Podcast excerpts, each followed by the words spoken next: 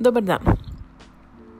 E, danas ću pričati o ljenosti, što možda nisam mislila u početku pričati dok nisam sad pročitala ponovo stvari koje sam zapisala, inače ne zapisujem, inače pričam samo ovako, što ponekad nije dobro jer bude zbrda s dola, no uglavnom kad sam pročitala sve što sam zapisala, e, zapravo je tema ljenost, e, točnije kako sam ja sebe prije i do relativno nedavno e, okarakterizirala kao e, ljenu osobu što mi je e,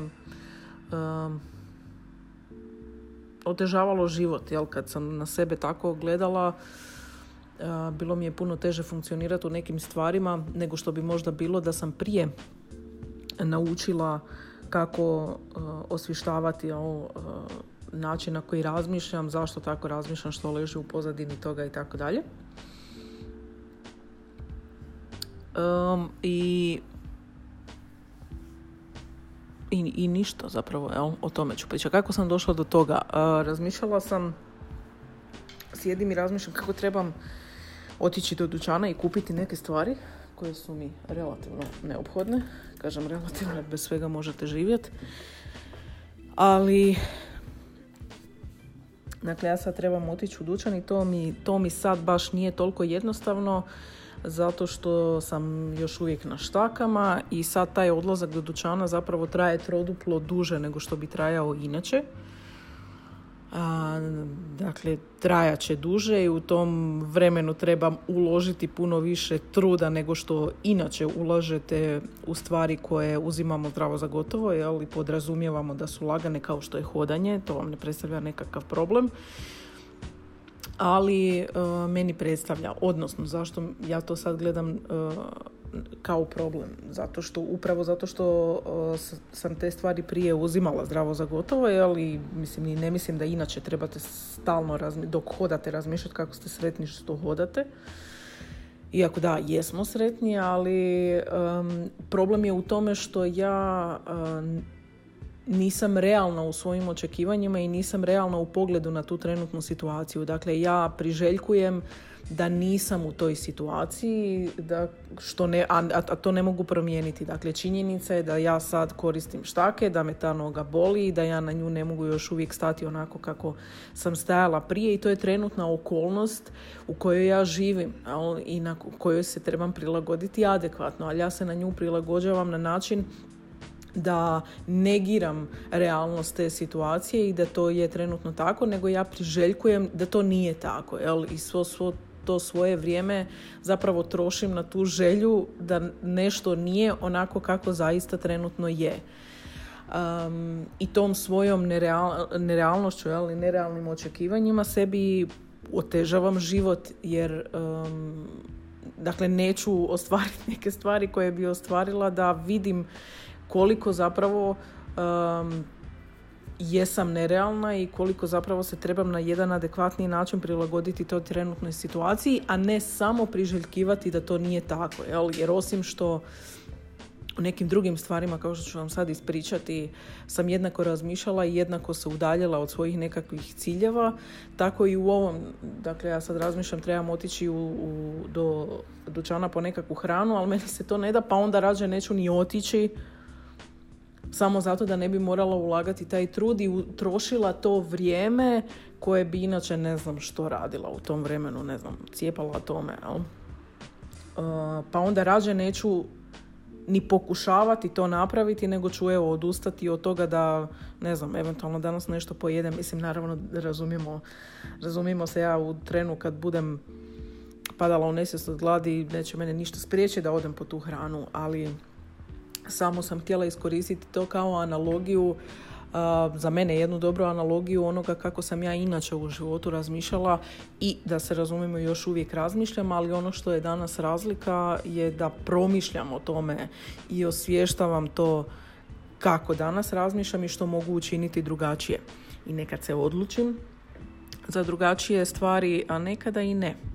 Ali i to je ok, ali dok znam tko je, tko je odgovoran za to što ja nešto radim ili, ili ne radim. I tako uglavnom većinom kao, e, dok, dok radim sa, e, sa klijentima e, na kraju krajeva slične stvari čujem i ne znam od svoje obitelji, prijatelja, ljude s kojima općenito dolazim u kontakt i na kraju krajeva ja sama jako često govorim da znam da se neke stvari ne mogu, ne neke, nego većina stvari da se ne može postići preko noći, ali to što ja govorim da znam ne mijenja činjenicu da ja to svejedno priželjkujem i negdje duboko u pozadini mozga ipak vjerujem da je moguće postići nekakve stvari preko noći i bez ulaganja truda i vremena. jer ne znam, vidjet ćete ljude ono što mislim da je, da je jedan od problema uz koji se mi učimo takvom načinu razmišljanja jer nismo svjesni da smo mi koji te stvari ukalupljujemo u svoj mozak jer da nisu krive, nije kriva televizija i nisu krive društvene mreže što to prikazuju na taj način, no međutim ne možemo odreći činjenicu da mi živimo među tim u takvim okolnostima, ali svejedno e, ja uvijek želim naglasiti koliko smo mi odgovorni za to da ono što gledamo ne promišljamo zašto je to tako, jel, nego neke stvari uzimamo zdravo za gotovo. Pa tako je, jel, trenutno trenutno. Ne znam koliko zadnjih godina, um, zapravo otkad postoji televizija i društvene mreže, možete vidjeti pojedince koji prikazuju svoj nekakav život koji možda mi priželjkujemo. I taj život koji oni prikazuju, prikazuju ga onakvim kakav je sad. Jel? Um, dakle, ne govorim ja sad nužno o novcima koje neko prikazuje koliko ih ima i koliko troši ili nešto slično, već općenito nekakav oblik života koji bi mi eventualno za sebe htjeli ostvariti. Što je zapravo nerealno iz više kuteva. S jedne strane to nije naš život, dakle to nešto što netko drugi prikazuje nije naš život, mi ga nismo živjeli i nikada ne znamo što je zapravo ta osoba htjela postići um, to što se nešto realiziralo na način da, ima, da imate, ne znam, veliku kuću ili lijep auto ili posao ne znam koji vi želite pitanje je što zapravo osoba uh, u suštini je htjela postići a da se to samo prikazalo u ne znam velikoj kući lijepom autu i tako dalje. Dakle to nije naš život mi ne možemo znati što je u glavi druge osobe a s druge strane, ono što je po meni važno, a možda i važnije od svega, je da mi većinom ne vidimo proces koji je ta osoba prošla, vrijeme koje je prošlo i u, u trud koji je u tom vremenu uložen kako bi postigli, kako bi ta osoba postigla ono što, što će sada prikazati na ne znam, društvenoj mreži, ono što mi gledamo. Dakle, mi vidimo samo konačan rezultat i mi onda zaključujemo s obzirom da ne vidimo proces koji je, koji je uložen i trud koji je uložen i vrijeme koje je prošlo, mi, sam, mi, mi zaključujemo jer nam to više odgovara da tako zaključujemo da se te stvari mogu postići preko noći, ali da se samo tako odjednom se probudiš i postigao si sve što si htio. Dakle, ja sam prva koja je vrijeme provodila zamišljajući kako je to da sam već ispunila neki svoj cilj. I tako bi provodila dane i ma kakve dane mjesece bi provodila e, zamišljajući da sam već nešto ostvarila e, potpuno nespremna da zapravo poduzmem korake koji bi me zaista i doveli do ostvarenja nekog cilja. I sad zamislite to. Dakle, ja sjedim mjesecima i zamišljam kako bi bilo super položiti te šugave ispite sad sam se sjetila faksa, jel, e, položiti te šugave ispiti kako bi bilo genijalan, e, kako bi bio genijalan osjećaj kada ih napokon položim i točno, ono, jer sam do tada već polagala jel, ispite i sjećam se koji je to osjećaj da to ste skinuli jel, sa svoje liste i da to više nemate nad glavom. I ja sad zamišljam taj, prisjećam se tog osjećaja jel, i zaboravljam i zanemarujem što je bilo potrebno da ostvarim taj osjećaj, dakle da, da ostvarim taj cilj, odnosno da uložim trud i da učim.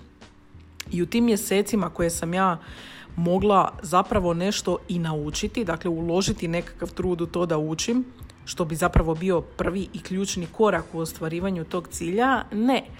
Ja mjesece provedem zamišljajući realizaciju tog cilja i smišljajući zapravo prečace do tog, do tog cilja koji su koji su potpuno nerealni i nemogući. Mislim, kao što možete vidjeti da sam ih, mjesece sam imala na raspolaganju, da je bilo moguće, mogla sam već smisliti nekakve prečase. Mislim, dobro, neke prečase jesmo uspjeli smišljati u tem periodima, odnosno govorim za sebe, a to je, ne znam, da neću učiti za nekakav predmet, nego ću napisat e, šalobahter. Što je s druge strane, kad malo pogledate, smiješno, jer dok sam pisala te šalabahtere, ja sam zapravo puno toga i naučila. Ali tako da, ali dobro. Um, Dakle, u, u, u idućoj epizodi već sam neke stvari snimila, a ću pričati, ovo je zapravo se jako dobro nastavlja, odnosno prethodi toj epizodi. Pričat ću o tome kako to da ja za sebe mislim da sam ultra mega inteligentna s obzirom na to da skoro ništa nisam učila na faksu. Ali kažem to uh, u idućoj epizodi. E sad, dakle ja sam to vrijeme u kojem nisam učila nisam provela ništa ne radeći jer zapravo uvijek nešto radimo i uvijek postoji razlog kao što sam već pričala u prijašnjim epizodama zašto nešto radimo ili ne radimo. Recimo ja sam na, na kraju faksa ostala sa uh, 12 nepoloženih ispita i nenapisanim diplomskim i imala, ja mislim, mjesec dana za to sve. Starci su naravno mislili, mislim mislili su zato što sam im ja rekla, da imam samo jedan ispit i još samo obranu diplomskog. Dakle, to je još jedan uh, presin koji sam sama sebi stvorila. Jer ovaj, naravno nisam htjela da, da starci misle kako sam ja eto propalitet, pa evo, još samo evo jedan ispit i obrani diplomski ja sam gotova. Dakle, imala sam to sve i imala sam mjesec dana koje sam utrošila na zamišljanje. I imala sam taj jedan strašan otpor koji sam osjećala prema, prema učenju. E, mislim da se razumijem, ja nikad nisam bila osoba koja je voljela učiti, jer imate one frikove koji su voljeli učiti. No, međutim, sad šalim se kad kažem frikovi, jer ja danas vjerujem da su te osobe bile puno pametnije od mene, pametnije u smislu E, da su od rana koji ih je tome učio, ja ne znam sva sreća ako su ih učili roditelji, da su sami došli do toga, svaka im čast, to je ono što ja nisam uspjela, a to je da su bili svjesni toga čemu to učenje služi, jel? E, da su dali tom učenju nekakav smisao što ja nikada nisam do tada. Dakle, ja nisam voljela učenje i obrazovanje, kažem jer nisam bila svjesna čemu to služi, Eh, ali između ostalog to je, to je zato što uh, ovo o čemu sam pričala, dakle nikad nisam naučila i trenirala se u toj realnosti da učenje može nečemu poslužiti ako ja odlučim tako, dakle da učenje samo po sebi niti nije bitno, kako sam ja to do sada mislila da nije bitno, ako mu ja ne dam smisao. Jer ako ja imam nekakav cilj dobiti nekakvu diplomu, onda je cilj, onda je učenje dio tog procesa i dio tog putovanja. Dakle, nemoguće ostvariti taj cilj ako ne poduzmem ove korake koje trebam poduzeti. Dakle, učenje je jedan od tih zapravo diploma niti nije bio nekakav cilj, nego samo jedan korak do nekog daljnjeg cilja, ne znam, cilja da ja želim biti psihologa, onda je pitanje što za to mene znači. Dakle, znači da sam nešto postigla u svom životu jer ja psihologiju vidim kao neko ultimativno ostvarenje ili onda znači da nešto vrijedite, da ste nešto postigli ili ne znam, želim se baviti poslom pomaganja, bla bla bla, pitanje što je za mene cilj, zapravo tko bi rekao da bi za mene bio cilj pomaga drugima, ali dobro, nema veze. Uglavnom diplomu, diploma kao komad papira ne bi ništa predstavljala uh, da sam ja na te stvari gledala drugačije, a to je da je, da je zapravo uh, ta diploma je samo papir, odnosno samo kruna ili objedinjenje onoga što sam ja uložila do tada u te četiri, odnosno što bi trebala biti kruna onog što sam ja uložila u te četiri godine um, i zapravo ako nisam ulagala taj trud i vrijeme, ako nisam učila i studirala, što bi na fakultetu se trebalo raditi, dakle ne suhoparno učenje, nego proučavanje i studiranje, onda ta diploma zapravo i ne bi trebala imati nikakvog smisla, odnosno za mene nije imala smisla jer vi ste mogli doći do te diplome i na, ja sam znala i tada da ja do diplome mogu doći na neke druge načine, mislim mogu platiti i dobiti to diplomu od danas do sutra. ali jesam imala tu borbu u sebi gdje ja nisam, nekako sam ipak sva sreća bila svjesna toga da ako ostvarim taj cilj na taj način,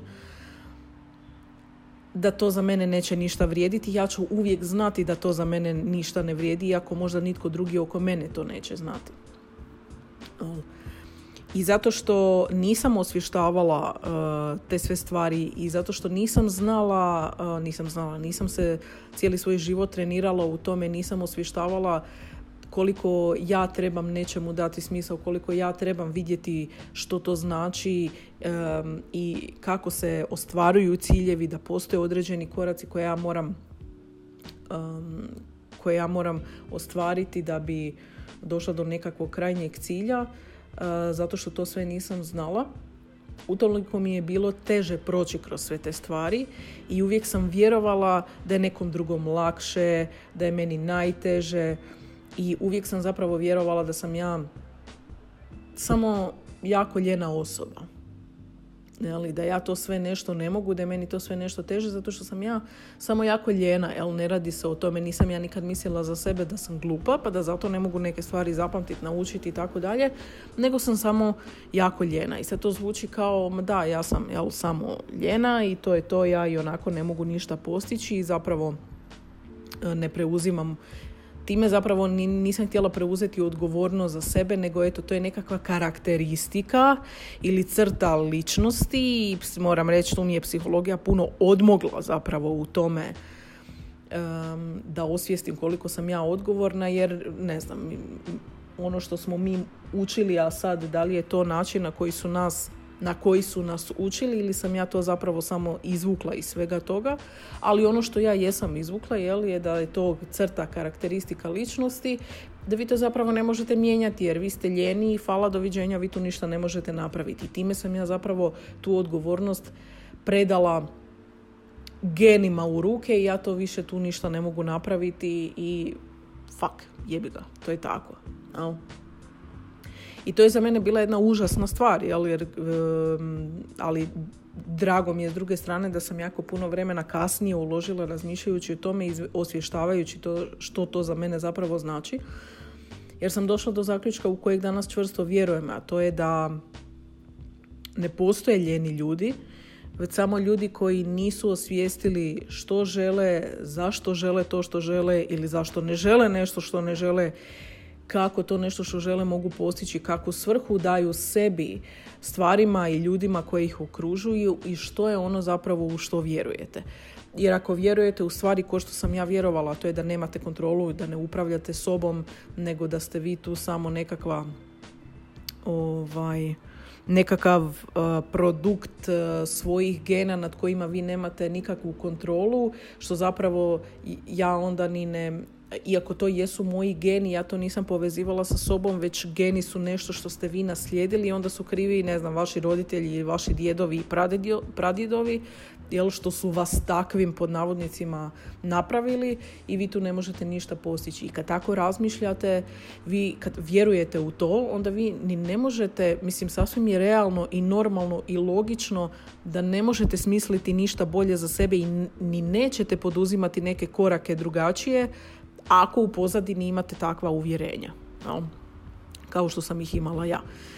Um, I dakle, sva ova pitanja koje sam sad navela i ta, to osvještavanje koje bi trebalo uh, cijelo vrijeme provoditi, dakle što je to što želim, što je što ne želim, što to za mene znači, uh, kako ja gledam na ljude oko sebe, um, što, u što vjerujem, u što ne vjerujem, to je puno pitanja i to je proces. I onda ljudi kao što sam ja bila i ponekad još uvijek jesam, uh, niti ne žele na njih odgovoriti. Jel? Jer jednom kad odgovorite na ta pitanja doći ćete uvijek do istog odgovora i uvijek ćete doći do toga da ste vi ti koji nečemu dajete smisao ili ne dajete, a um, smisao ili ne smisao ćete dati ili nećete dati s obzirom na ono u što vjerujete. Jel? I to je ta stvar koju još trebate osvijestiti i kažem kad to sve osvijestite doći ćete uvijek do istog odgovora, a to je da ste vi glavni i odgovorni u svom životu i s obzirom da ste vi glavni i odgovorni za to što ste se eventualno unesrećili takvim načinom razmišljanja, onda ste odgovorni i za svoju sreću, odnosno za te korake koje trebate poduzeti a da bi ostvarili te ciljeve. I onda e, ponekad Dakle, kad, kad jednom odgovorite na ta pitanja i osvijestite ih, onda je teško, ono što sam spominjala već u prijašnjim, prijašnjoj epizodi, dakle, onda, kad dođete do tih odgovora, teško je ignorirati te odgovore, e, od, teško je ignorirati činjenicu da sad imate te odgovore i ono najvažnije da ste vi odgovorni za sebe, teško je to ignorirati i nastaviti po starom. Jel? A nastaviti po novom zahtjeva neke nove načine neka nova iskustva, dakle, odnosno zahtjeva iskustvo. A da bi stekli iskustvo, morate nešto napraviti, dakle, morate opet, morate poduzeti nekakve korake, dakle, ako ja želim steći iskustvo u svom poslu, moram otići negdje i nešto raditi. Dakle, uh, i opet se vraćamo na ono, ja, ja dakle moram negdje doći, moram nešto raditi, moram s nekim ljudima tu nešto surađivati i onda će eventualno ću se dovesti u situaciju gdje će ti ljudi vidjeti, ja sama ću osvijestiti, a onda će i drugi vidjeti da ja nešto ne znam, na što ja nisam bila spremna. Jel? Zato i nisam poduzimala neke korake. Dakle, moram se suočiti s realnošću i nerealnošću svojih očekivanja na što nekada nismo spremni i zato tu pružamo otpor. Što je sasvim ok, mislim, za pružati otpor, ali tu onda ćete osvijestiti još jednom koliko ste vi sami doveli do toga, do tog neostvarivanja nekakvih svojih ciljeva. E sad, koliko god se čini paradoksalno i većina će na ovo reći, ma ne, ja znam da sam jedino ja odgovoran i ne krivim svoju okolinu za ništa. Nekada je puno lakše nekada je puno lakše zadržati se u tom jednom poznatom prostoru nemoći koju vidimo, odnosno koju sebi pridajemo, jer zapravo ne vjerujemo da smo e, odnosno vjerujemo da smo mi kontrolirani od strane nekog drugog ili nečeg drugog, dakle ovakvih ili onakvih roditelja, pod navodnicima teških uvjeta u kojima živimo i okolnosti i slično i nekada se zapravo ne želimo osloboditi te uloge koju smo sebi dali, te uloge žrtve, jer jednom kada više niste žrtva, onda kao što sam već rekla tisuću puta nešto treba i poduzeti. A kažem, ja sam prva, ja sam prva koja je željela ništa ne poduzimati. S razlogom, kao što sam rekla, dakle uvijek postoji razlog zašto to radimo. I to je najvažnije po meni, e, znati, osvijestiti zašto nešto želite poduzeti ili ne želite, pa kao što, dakle jednako tako, kao što sam pričala u prijašnjim epizodama, ja nisam bila spremna poduzeti neke dodatne korake da bi na HZZ-u se stvar brže riješila vezano za otvaranje svoje privatne prakse, a tako i na kraju jer, dakle, zašto nisam bila spremna poduzeti te korake, kao što sam sad bila napomenula, a i prije nisam bila spremna suočiti se s činjenicom da ja neke stvari ne znam. Ali koliko god će neko sad reći, pa mislim normalno je da nešto ne znaš. Ali jedna je stvar što mi izgovaramo i što mi mislimo da znamo i vjerujemo, a druga je stvar ono u što mi zaista vjerujemo. A kao ja sam vjerovala u to da trebam znati apsolutno sve i da sam tek onda potpuna osoba, potpuni psiholog, psihoterapeut ili ne znam što sve ne, što je vrlo nerealno, ali kao što sad cijelo vrijeme pričamo o tome, često vjerujemo u, u stvari koje nisu, odnosno imamo nerealno očekivanja. Um, dakle, tako sam ja kad smo se već dotaknuli fakulteta, e, na kraju faksa nisam učila, mislim nisam učila većinom, ali na kraju fakulteta nisam učila jer ja zapravo nisam htjela završiti faks. I to je bila ideja s kojom ja tu negdje onako kao da jesam bila svjesna, ali nisam to sama sebi htjela priznati. Jer ono naravno da želim završiti faks i da se toga želim riješiti, ali zapravo nisam htjela završiti faks, a nisam ga htjela završiti jer ja nisam zapravo znala što ja kasnije želim odnosno e, zapravo nisam vjerovala da ja da ja sam osoba koja išta mogu kvalitetno napraviti s tim znanjem. Dakle, da ja zapravo nisam dovoljno dobra, da nemam dovoljno znanja, da nemam dovoljno ne znam čega, da bi uopće išta kvalitetno napravila s tim znanjem nakon što završim, nakon što završim faks. I kad tako o sebi razmišljate, onda naravno da nećete, da ćete, odnosno da ćete se u svemu sabotirati kako ne bi ni došli do situacije u kojoj ćete zapravo se i uvjeriti u to što mislite o sebi. Dakle, ne, ne želite se dovesti u situaciju u kojoj ćete potvrditi to što ste do sada i o sebi mislili. I iz tog pogleda stoji još, iza tog pogleda stoji još jedno, još nerealnije Uh, razmišljanje, odnosno uvjerenja, to je da ću završetkom faksa, diplomom ili ne znam čime, znati sve na ovom svijetu, kao što sam prethodno rekla. Jel? Odnosno, mogla bi ja znati sve na ovom svijetu, ali ja do tada nisam poduzela korake koji bi me doveli do toga, a to je, mislim, dakle, nisam učila. Prema tome, ja sam negdje u pozadini točno znala da ja, da ja sama nisam poduzela te nekakve korake koje bi ostvarila, ali nisam tada e, bila svjesna da ja to sama sebi radim, jel, nego eto, ja sam jednostavno ljena osoba i ja tu nemam, ne mogu ništa ni napraviti. Um, I svejedno, dakle, ja bi i tada govorila, ma znam, znam da mi treba iskustvo i znam da moram raditi uh, i još se učiti kako bi bila dobra u eventualnom nekom poslu koju ću raditi, ali svejedno se opet vraćamo jel, na istu stvar, a to je jedno je govoriti, a drugo je jedno je ono što izgovaram, a drugo je ono u što vjerujem. Um, I puno puta ćete vidjeti uh,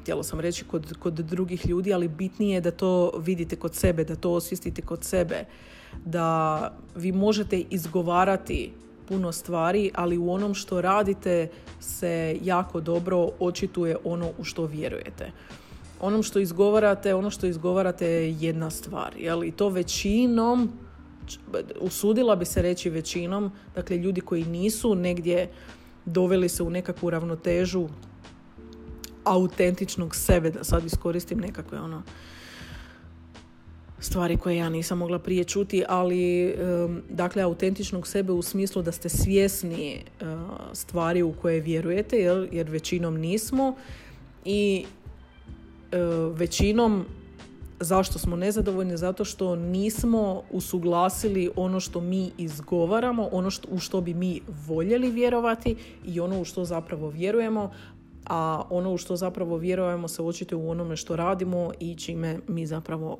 doprinosimo svoje nesreći ili sreći, ali trenutno pričamo o nesreći. Um, Dakle, ja sam, ja sam to govorila i istovremeno vjerovala i priželjkivala da ipak budem jedna od tih, a ne znam koji su ti jer ti ne postoje, ali jedna od tih koja će sve znati, a da ne troši vremena i truda da bi nešto naučila. E dok to ne osvijestite, odnosno dok ja nisam osvijestila tu nerealnost svojih očekivanja, do tada nisam mogla ni krenuti naprijed. Mislim, kretala sam se ja, ali sam bila nezadovoljna uvijek i stalno. I do relativno nedavno sam bila takva dok nisam počela, dok nisam počela, dakle dok nisam osvijestila što je potrebno i koliko sam ja odgovorna za to, e, taj trud i vrijeme koji ću uložiti da osvijestim koliko sam bila tupa. Da, šalim se, nisam bila tupa, ali da osvijestim koliko, koliko sam nerealna u tim svojim očekivanjima. Ispričat ću vam samo jednu situaciju u kojoj se vidjelo koje sam moglo vidjeti to moje nezadovoljstvo koje sam ja dovela do razine one potpune neuroze ali kako se to manifestira kad ne kužite što radite. Dakle, sad zamislite, ja sjedim za svojim stolom, pokušavam naučiti tih 12 ispita odjednom i istovremeno pisati diplomski i skinula sam dakle sve sa zidova, sve, sve slike koje su bile, sve papiriće koje sam zalijepila, podsjetnike, sve sam maknula oko sebe da me ne bi kao slučajno, um, da mi ne bi stvaralo nekakvu distrakciju jer sam ja, kao što sam sad pričala, u tom vremenu još uvijek vjerovala da stvari oko mene su stvari koje mi mogu stvarati distrakciju i nisam zapravo kužila da, ja, da se ja ne mogu koncentrirati ne zbog papirića koje su oko mene na zidu, nego zato što ja vrtim milion nerealnih ideja u svojoj glavi. No? E, dakle, sve ja to omaknem i sad sam ja kao jako koncentrirana ili zapravo samo pokušavam biti u toj tišini koju ste mogli rezati nožem, ja čujem neku pticu vani a još je ljeto i vruće i sve je otvoreno i sve mi ide na živce i nema vjetra i to me živcira, dakle sve me živcira. mislim, samo sebe živciram, ali dakle to me živcira i uglavnom ta ptičurina sjedi na grani stabla preko puta moje kuće i vrišti. Vratno nije vrištala, ali mislim ja sam to tako tada doživljavala. Sjedi i vrišti i ono namjerno me živcira. Da, namjerno. Dakle, ja sam u svojoj glavi imala spiku da je dakle ptica se ujutro digla i zamislila kako bi baš dobro bilo ići evo Ivo zajebava do kući i, e, i u tome možete vidjeti e, dokle možete ići u svojoj nerealnosti. Dakle, ona je tako vrištala, ja sam sve više i više pizdala i nakon nekog vremena sam napokon u tom svom ludilu odlučila da je jednostavno moram eliminirati. Jer ja neću moći završiti faks ne zbog sebe, nego zbog ptice. I ona je jedina sad prepreka u cijelom tom, u tom mom cilju. I ja izađem i uzmem kamen. Nemojte me sad svi ubiti. Dakle, uzela sam kamen samo sa namjerom da pogodim stablo. Da se stablo zatrese i da ona pobjegne. Dakle, nisam gađala nju. No, kako to obično bude, ja da sam htjela ne bi uspjela ono što sam uspjela, a to je pogoditi tu granu točno na mjestu na kojem je ta ptica sjedila. I dakle, opalim kamenom po toj grani, no ptica, mislim, kakva je uh, o sve to ljubljiva, uh, kako sam ju ja i zamislila, tako da ona nije pobjegla, nego se ona naravno zaletila na mene, jer mislim, ja ju sad tu pokušavam ubit. Uh, i neće to ostati na tome, nego će se ona meni osvetiti. Uglavnom, da skratim priču, ja, pola dana sam provela skrivajući se od, ptice. I ono, sad kad se toga sjetim, mislim, je zanimljivo sebe promatrati u tim trenucima ludila. Ali ja sam bar imala opravdanje zašto nisam učila jer sam morala bježati od, od ptice. A, uglavnom, suma sumarom cijele ove priče je da ono što se svaki dan moram podsjećati u svim stvarima koje želim koje želim postići, a danas, danas je toga puno jer dakle izašla sam iz te svoje nekakve zone komfora, dakle ne radim više za nekog drugog, ne primam nekakvu sigurno plaću, vidimo koliko je to bilo sigurno, ali dakle ne primam tu nekakvu, nemam te nekakve stalne prihode koliko su, koliko god to bila iluzija, relativno bili sigurni i stalni. Dakle, moram se sad pobrinuti samo za sebe i sada je to vrijeme u kojem moram jako dobro paziti i ne uloviti se na svoje na svoje nekakve udice i stalno dakle moramo osvještavati da bi postigla svoje ciljeve moramo uložiti vrijeme. Dakle, neće se ostvariti nešto sutra, ali je ostvarivo. Dakle, moram uložiti vrijeme. U tom vremenu moram poduzeti određene korake koji nisu uvijek po mojoj volji, ali moram biti svjesna i realna i znati da su ti koraci potrebni. A da bi uopće poduzimala korake moram, moram znati i važnije od toga moram vjerovati u, e, i u tu istinitost jel da se Rim nije izgradio u jednom danu i moram znati i vjerovati, e, osvijestiti nad čime ja imam kontrolu, nad čime ja upravljam, a čime ja ne upravljam. I baš zato moram biti realna u tome da će mi sad od dućana trebati sat i po vremena, a ne 20 e, minuta ko što mi je trebalo prije, ali želim li jesti i preživjeti, moram uložiti taj trud pa sad ja nek odlučim jesam spremna umrijeti za svoje neželjenje ulaganje truda ili, ili želim preživjeti. Vrlo vjerojatno ću preživjeti. Ako se odlučim za to, čujemo se u drugoj epizodi. Ako ne, to je to. Čuvam se. Čujemo se.